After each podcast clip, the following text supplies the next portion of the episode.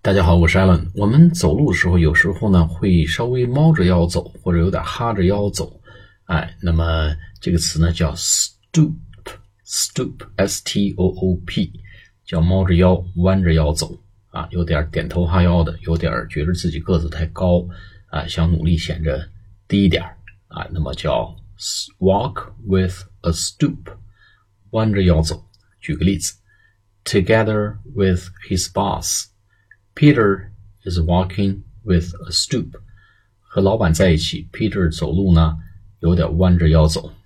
或者 in front of his customer, Peter is walking with a stoop。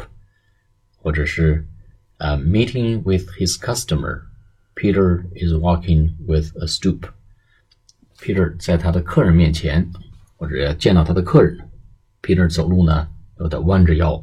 啊，walk with a stoop，有点哈着腰、猫着腰走路，叫 walk with a stoop。好，我们下次课见，拜拜。